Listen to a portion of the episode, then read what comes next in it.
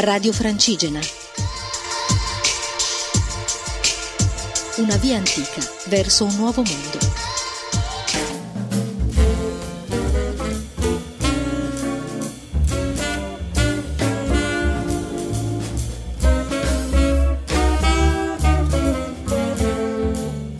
Salve a tutti gli ascoltatori di Radio Francigena, mi chiamo Sebastiano Del Sanai e sto portando avanti il progetto 377, il giro dei 377 comuni della Sardegna in bicicletta e accompagnato dal mio ukulele basso. La settimana scorsa vi ho parlato di coste e di spiagge della Sardegna.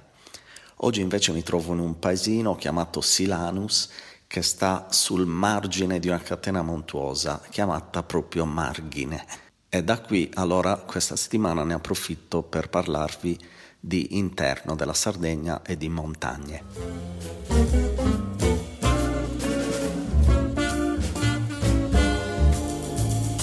Ieri mi trovavo in un altro paesino del Margine chiamato Bortigali da qui mi hanno portato in macchina sulla cima di una montagna chiamato Santu Padre, da cui si poteva osservare tutta la vallata sottostante, ma soprattutto dall'altra parte della vallata una serie di montagne che sono proprio quelle da cui questo viaggio è partito. La cittadina di Nuoro, il mio punto di partenza, si trova non lontano da qui, a una quarantina di chilometri. Da lì poi ho iniziato a visitare tutta una serie di paesini che si trovano nella zona montagnosa della Sardegna, all'interno, la zona più centrale, eh, le zone che vengono chiamate barbage. Viaggiare in bicicletta in queste zone è stato molto bello perché ho attraversato boschi, ho costeggiato laghi, eh, purtroppo molto sali e scendi con la bicicletta è stato un po' pesante ma la ricompensa in termini di ospitalità in questi paesi dell'interno della Sardegna è stata grande. Si dice che i sardi, soprattutto quelli delle zone dell'interno, sia un popolo molto schivo e riservato.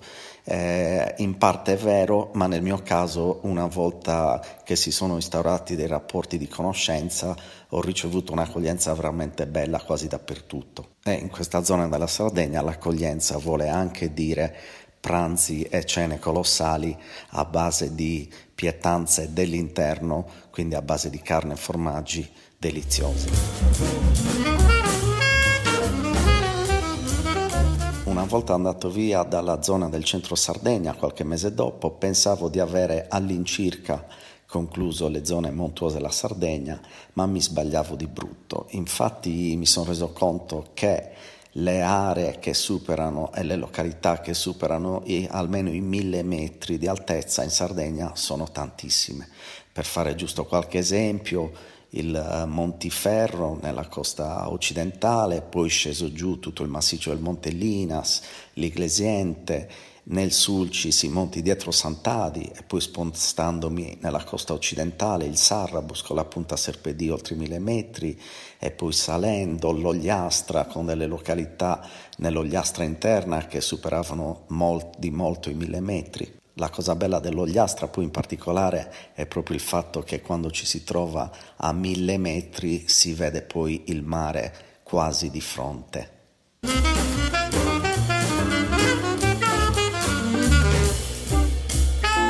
Un'altra zona di montagna inaspettata è stata la zona intorno a Pattada, dove tra l'altro nel periodo di maggio c'è stata una discesa delle temperature notevole ed è stata una delle giornate in cui ho veramente avuto più freddo in assoluto durante il viaggio, siamo scesi fino a 5 gradi. Sicuramente la cosa più bella nel visitare i paesi dell'interno, i paesi montani, è che si sono mantenute tutta una serie di tradizioni che, a dire la verità, sono sparite da molti paesi costieri. Una di queste tradizioni è quella del carnevale, molto sentito sicuramente in tutta la Sardegna e soprattutto nei paesi dell'interno dove vengono ancora fatte delle manifestazioni con le classiche maschere del carnevale sardo.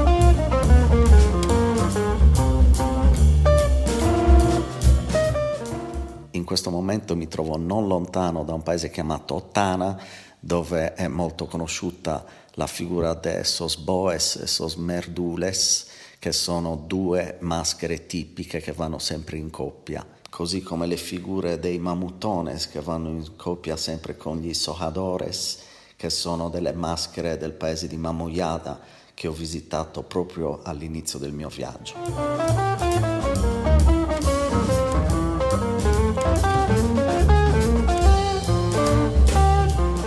Allora voglio concludere questa puntata con un invito che è quello di visitare la Sardegna non solo d'estate per le sue spiagge, ma soprattutto in bassa stagione ed inverno, perché anche l'interno e le montagne riservano dei paesaggi fantastici e in quelle stagioni con dei colori unici e non solo, l'accoglienza dell'interno è assolutamente straordinaria in tutti i termini.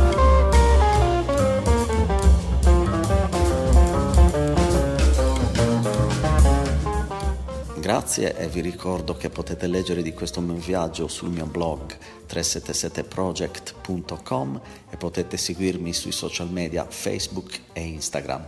A presto!